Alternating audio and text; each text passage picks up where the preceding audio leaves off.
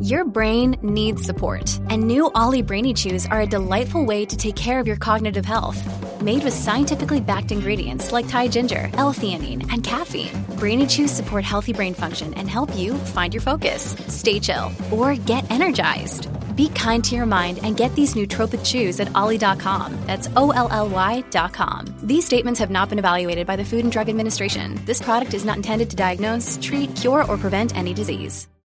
Any views or opinions expressed in this podcast belong solely to the speaker and do not represent those of people, institutions, or organizations that the speaker may or may not be associated with in professional or personal capacity, unless explicitly stated. The content here does not intend to malign any religion, ethnic group, club, organization, company, or individual. You are listening to Namaskar India podcast, where we try to understand the vastness, diversity, and cultural heritage of India we live in today. One story and one conversation at a time. Making Sense with Vikramjit Singh Ruprai India through its heritage. I do not believe in teaching through those rote learning methods. How about I bring in the story of Pythagoras? So, you know Pythagoras? Pythagoras was born on an island called, called Samos in Greece. So, he's known as Pythagoras of Samos. He worked on 3D triangle, the concept of 3D triangle famous patty of India is a 3D triangle shaped patty called samosa. Can there be a connection between Pythagoras of Samos and his 3D triangle and our 3D uh, triangle shaped patty, which came in through Alexander, who also came from Greece, and uh, they used to fill in mincemeat, which we continued, and wherever in India that patty name changed its name, the name that was kept was after the king. For example, in Bangla we call it Shambushka, a uh, Singhada, sorry uh, we call it Singhara. In, in uh, I think beyond Turkey or some areas we call it Sambushka or Afghanistan region somewhere. So different names, but somewhere that royal connection has stayed. So maybe yes, maybe not. But let's study trigonometry now, and then I can start about Pythagoras theorem. Then I can talk about a square plus b square plus c square. But before that, I will talk about samosa for 15 minutes. Hello and welcome to Namaskar India और मैं हूँ आपकी host आराधना और आज के हमारे guest हैं Vikramjit Singh Rupray He is a heritage activist, educator, and author. He also spoke at a number of TEDx events, mostly about our education system and how we can revolutionize the way we teach. Individual social responsibility is something he strongly believes in because every human being owes certain basic responsibilities to his or her country and to nature. We cannot expect elected officials and government to make our world a better place to live in. They can only make policies, and we are the ones who must take the responsibility for putting positive ideas into action. Let's hear from Vikramjeet how he identifies himself. A, I would say I'm a teacher. I uh, work with teachers and students. I'm a teacher trainer. I'm an edutainer. So I I don't I not only educate I entertain. So um, why the stand-up comic acts have to be limited to certain cafes and uh, comic clubs? Why can't we do comedy inside classroom where kids can also enjoy? So that's I, I have been an IT guy half of my life, and some six seven years ago I left all that and became a full time teacher. Wow, such an amazing and inspiring story. Now, given you are a heritage activist, for an uninitiated, can you help identify the difference between history and heritage? History is something written in books, packed up in libraries, layered with dust and sometimes some people go there just to dust it off they hardly read it heritages that we live with uh, Aradhana, you and I, we both use spectacles. But when originally we found out that there is something called weakness of eyes, this is not the kind of spectacle that was developed. What we developed was something to be held in your hand which means while you are reading, you have to continuously hold it. And then someone thought that God has given us ears. Why don't we make it make good use of it and go hands free? Then we evolved to contact lenses. Then we evolved to LASIK surgery that let's get rid of everything. So there is a process of evolution. That's heritage. So heritage is not just your music, culture, and all. Heritage is everything around you. The kind of clothes we are wearing, what kind of uh, cotton we use, or how to process that cotton. Uh, uh, we are putting earbuds in our ears. What kind of earbuds do we have? Why do you have um, peacock feathers behind you? Is there a significant? There has to be some reason why people suggested, okay, keep them in. In India, we usually say that it will ward off lizards because reptiles are scared of small reptiles are scared of peacocks. They uh, they prey them. You know these kind of things these are all part of heritage tangible and intangible and that's what i do. I'm not a historian not a pure historian though i do talk about history but i more more than that i talk about heritage and i request people do not go far beyond like 2000 years ago 5000 look at 10 seconds ago even that is now history what we did 15 seconds ago is history and what we did in last 30 years 20 years of our life is part of our heritage our personal heritage so why to look at grandfather, great grandfather? First, first let's start from ourselves. So that's how I am heritage activist. I help you understand who you are. Very well put. Because the general perception is history and heritage is all about dead people. So why bother? So the way you put it forth, it changes the lens we look at things and events of our past because it does impact our present but I guess absorbing it and relating with it is not that easy. I was in one school where class seven kids told me. I asked them what subjects bother you most, and this the the first uh, subject that came up was Hindi, and I was like, "Are you crazy? Hindi? Well, everybody speaks Hindi here, and you are having trouble in Hindi. How's that possible?" And we are in Ghaziabad, which is like the typical Hindi-speaking belt. India gets Hindi from this region so how come you you have trouble in Hindi? So they were confused. Even they were not able to get this. They were like, uh, "Sir, pata nahi." And I'm like, probably because normally when we speak in Hindi, we say that हम हिंदी में बातचीत कर रहे हैं. But in classroom आप हिंदी में वार्तालाप कर रहे हैं। So words change and then you think that you are going to speak some alien language because normal Hindustani slightly different than the academic Hindi other thing they said that we have problem in Rahim के दोहे so these doha the poetry of poet Rahim is what bothers them I said okay fine any other subject that you are bothers sir yes in history we I have problem remembering Akbar because our entire history book is filled with him. I said, okay, tell me one thing. Akbar and Rahim, do they have any connection? They said, no. How is that even possible? Because Rahim is writing Sanskrit dohas Sanskrit poetry, and Akbar is a Muslim king. Uh, Sanskrit is an Indian Hindi language, Hindu's language. That's not possible. I said, Have you seen that movie Jodhaa Akbar? There is a character Bairam Khan, Khan Baba, who is master of Akbar. Bairam Khan has a son, Rahim. This Rahim, Abdul Rahim Khan Khana, is son of Bairam Khan, childhood friend of Akbar. And when he is writing dohe like Rahman Dhaga Prem ka mat todo chatkaye toote to phir na jure jure gaat pari jaye. Will he not impact Akbar also if in if since childhood Rahim is writing poetry like this, so deep poetry uh, in Sanskrit, in Avdhi, in Braj, it will definitely impact Akbar. So when Akbar will be coronated, become king, he will bring in all those memories from childhood and his adulthood, where Rahim is still with him. And until he becomes the governor of Gujarat and is sent over there, but still he comes back, he meets his childhood friend because these two have spent all their time together. So, yes, Akbar and Rahim have connection. It's just that will we see that or not? Hmm, interesting. I'm glad you brought this up. We tend to see stories of our past through a very narrow lens but I believe that in order to make sense of things, we need to shift our focus slightly, take a few steps back, and then look at the bigger picture. Now, history is one medium to understand our heritage, but most people perceive history as boring and really hate it. What's your take on this?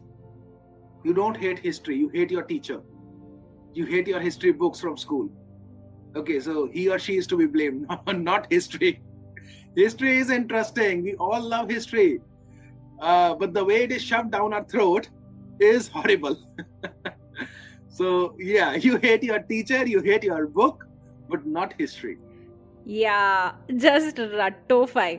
I mean, mug the dates and facts and write questions ka answers. Exactly. We don't need to remember dates as such.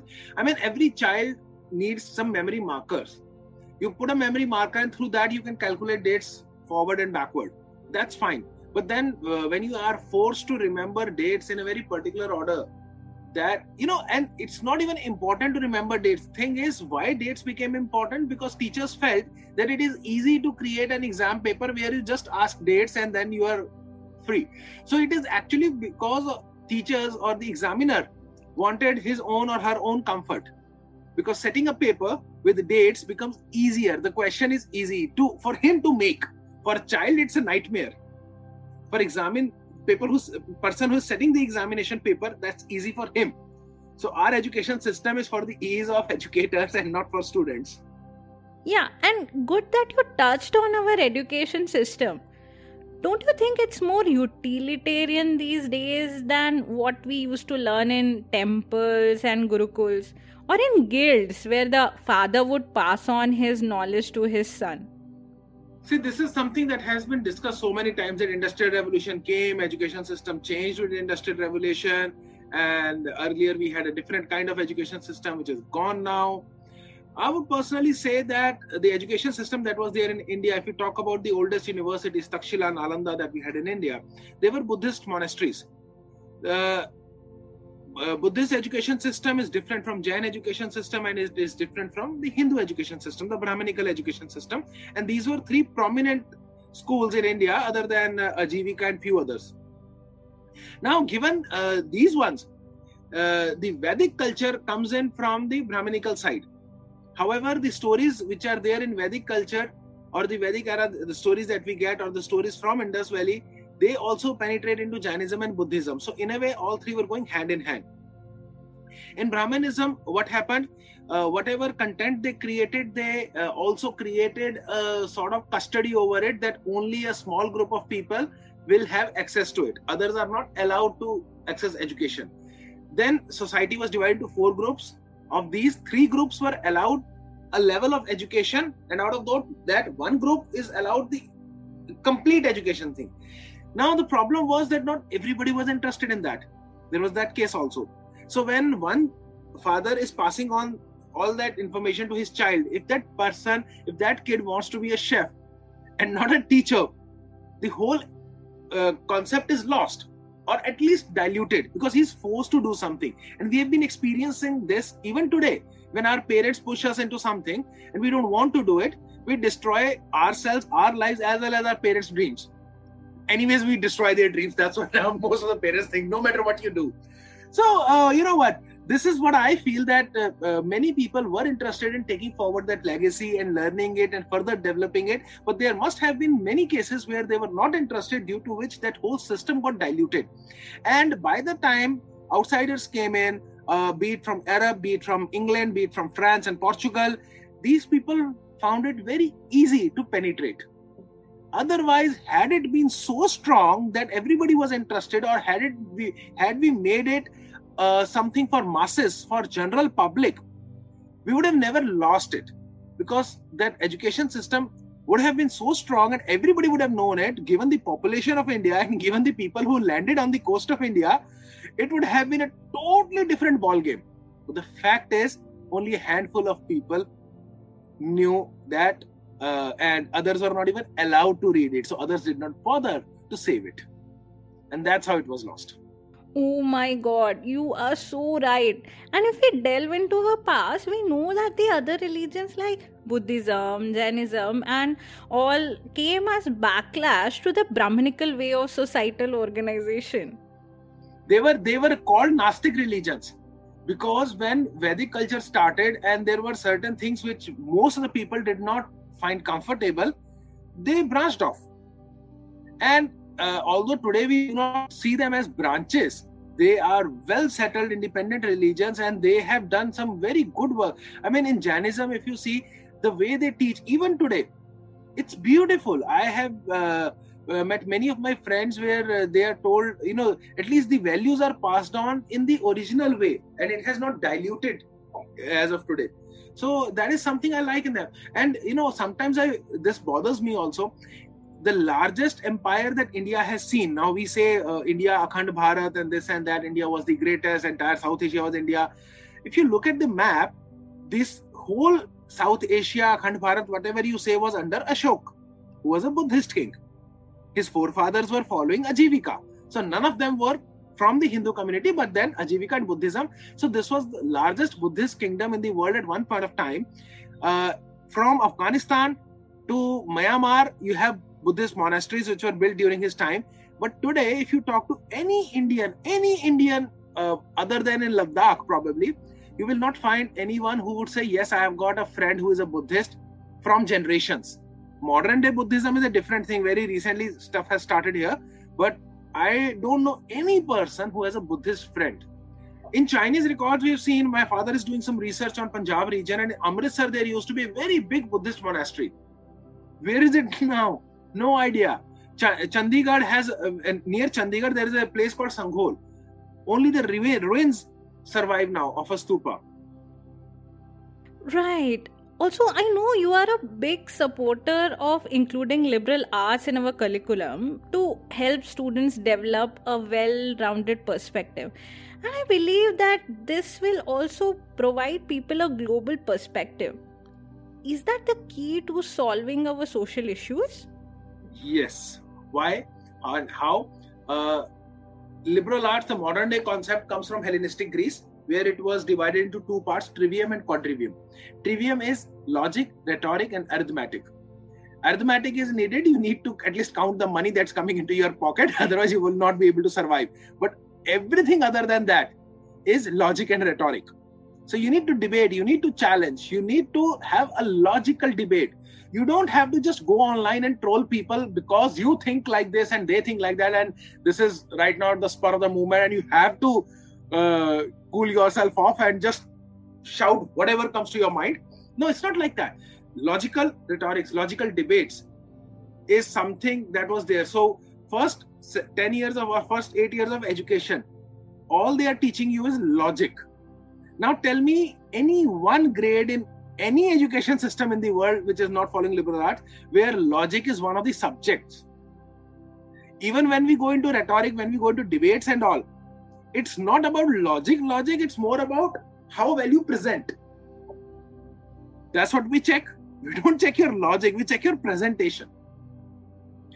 So logic as a subject has been wiped off. Why? Because during industrial revolution people who were logical were not fit for industries for working. Because they needed people who could sit on assembly lines keep pushing a button that they have been instructed to. So we needed slaves and right now, entire world is of slaves, right from the CEO of the company to the peon.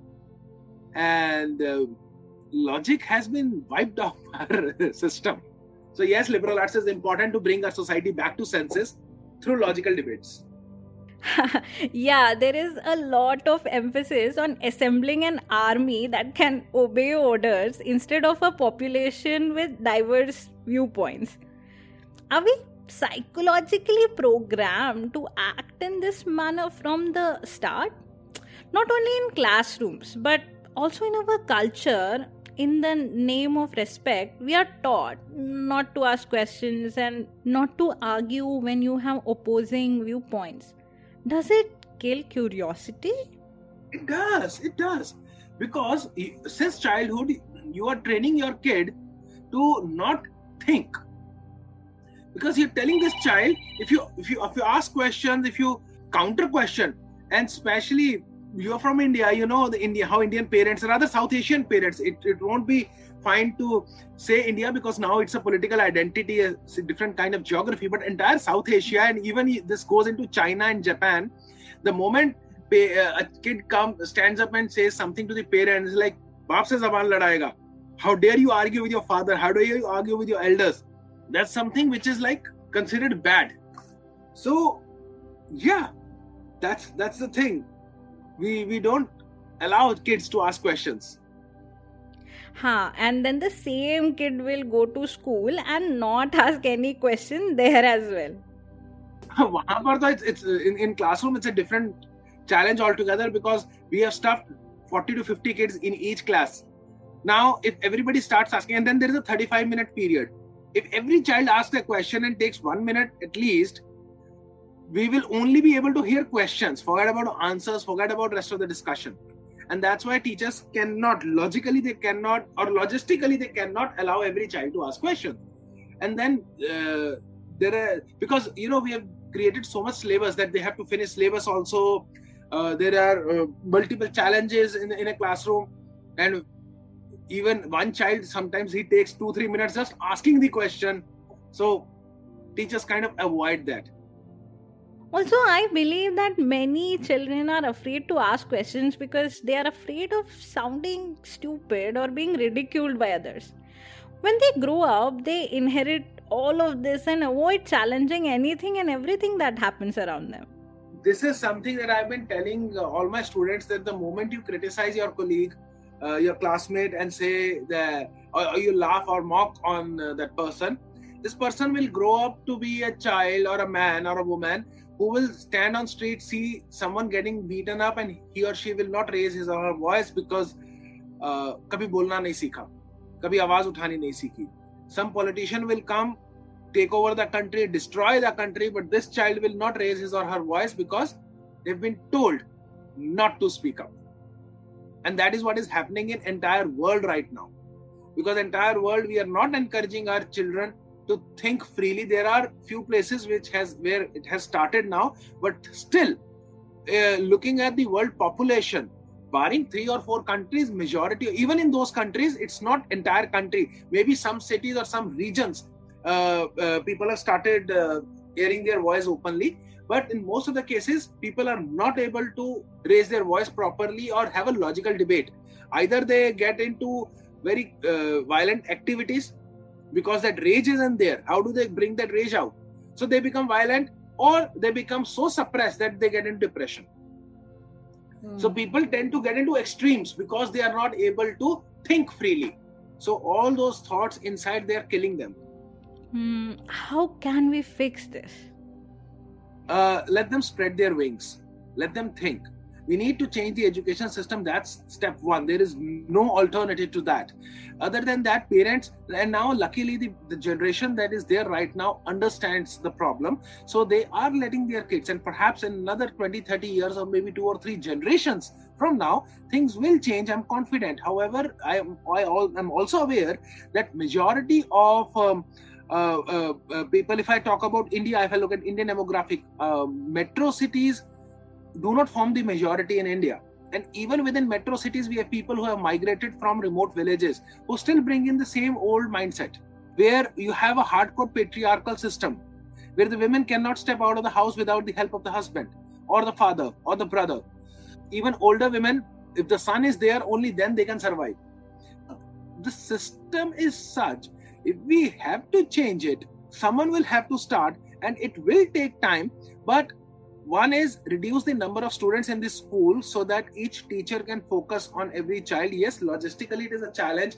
Financially it is a challenge but it has to be done for the betterment of the country. We are not here to just tick box uh, tick on our paper that okay we have done this much.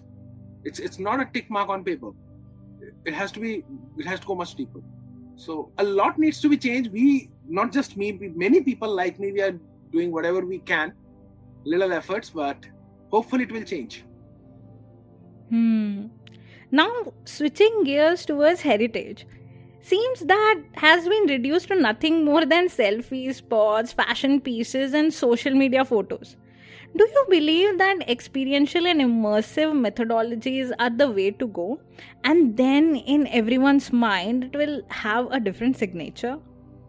Yes, it will have a different signature. However, do not stop this selfie rage. Do not stop everything else. Why? Because not everybody is interested in history because they have been tortured enough in school. So they hate history. So let them just have a good photograph for Instagram for the time being.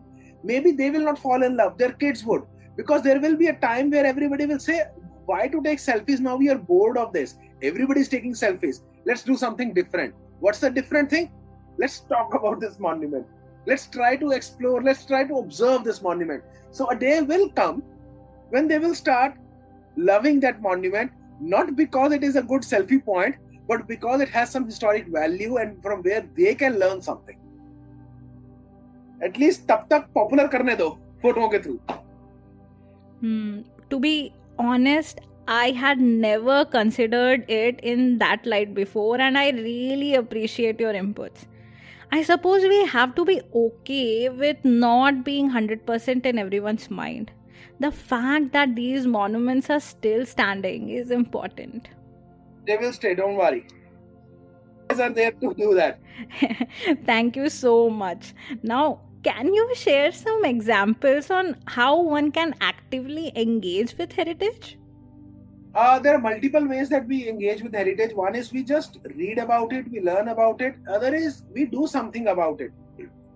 So if you're just reading, learning, observing, or experiencing it, like you go and sit at a monument, have a nice cup of tea, or just read a book sitting uh, under a dome or something, that is also fine. That is also engaging with the monument. At least you are putting that space to use and you are interacting with the space in some or other way. Adaptive reuse, I would say. Other is you make it popular you clean it you save it. Because if you just start going and sitting there someone will have to clean that space for you. If no one will you will do it. If more and more people will go there government will be forced to uh, make that place cleaner and better for people. So a even if you're doing nothing still you're doing a lot for the monument. So please do nothing and start going to monuments. That is also a good thing. And if you can yes why not talk about it? Why not talk to people? Why not spread good uh, proper genuine information about the structure and stay away from all those uh, uh, wrong internet facts that we we call them facts but then they are just made up stories rumors. So we need good researchers who can bring out proper information. But what about the uninterested those who are passive how can we entice them to participate like you mentioned, selfies are definitely helpful. Yeah, exactly. That's where whatever we have discussed, everything comes into that. One is uh, the moment they start looking at those pictures again and again, over and over, 100 people are clicking those pictures and sending this. At some point of time, they will think, okay, let me read the description also. Maybe someone has written some description. They will be like, I have been here so many times. This happens with me almost every time. When I take someone to a monument, they're like, oh, we are here, we are here since childhood, but we knew nothing. And I'm like, that's not my problem. that's your laziness. Why are you telling it to me? so, yeah, that person will go and advocate about this to 10 more people, and that's how the word will spread. What role you think pop culture can play in all of this? See, there is a stepwell in Delhi called Agrasen Ki Baoli. Hardly anyone went there until Aamir Khan sat on those stairs and shot the movie PK. And now you can't even click a decent picture of that place without having 10 people in the frame. Just send one movie actor there and just put a ticket booth outside. That's it. Monument will earn for itself. It will become a self sustaining place. How about incorporating the stories in board games, card games, and video games and meet people where they are? Even I do that. I create games. I I've been selling my games like uh, you know I set up heritage labs in schools where I've been using my games. Uh, so yes, and many companies in India are doing that, and they are doing very well. Right, it surely makes things fascinating and attractive, especially for the youth okay, what is the government's perspective in all of this? We are a developing country, so we have bigger and pressing problems than heritage conservation. But what can the government do and what onus lies on us? I often use one statement, which is that a person who's buried in a grave or inside a tomb cannot come out and vote. If he cannot vote, he's not important for our minister or our leader. So a monument, which is a dead monument, is not important until it becomes important for the living people. Yes, government is not paying much attention to monuments as these monuments require, but that is not because government doesn't want to. That is because people don't care. Government will invest its resources in something that people care about, people worry about. So that's a different ball game that I don't know any country in the world where government is actually investing in what people care for. But uh, ideally, that is what it should be. I hope you liked the episode so far. Do check out the next part where we will continue this conversation. Thank you for listening, and this is your host Aradhna signing off until next time. And don't forget to hit that subscribe button on your podcast app or YouTube so that you don't miss on any updates. If you like this episode, then what are you waiting for? Share the podcast with your friends and family. If you have any feedback, you can message me on Facebook, Instagram, or Twitter. The links can be found in the episode description.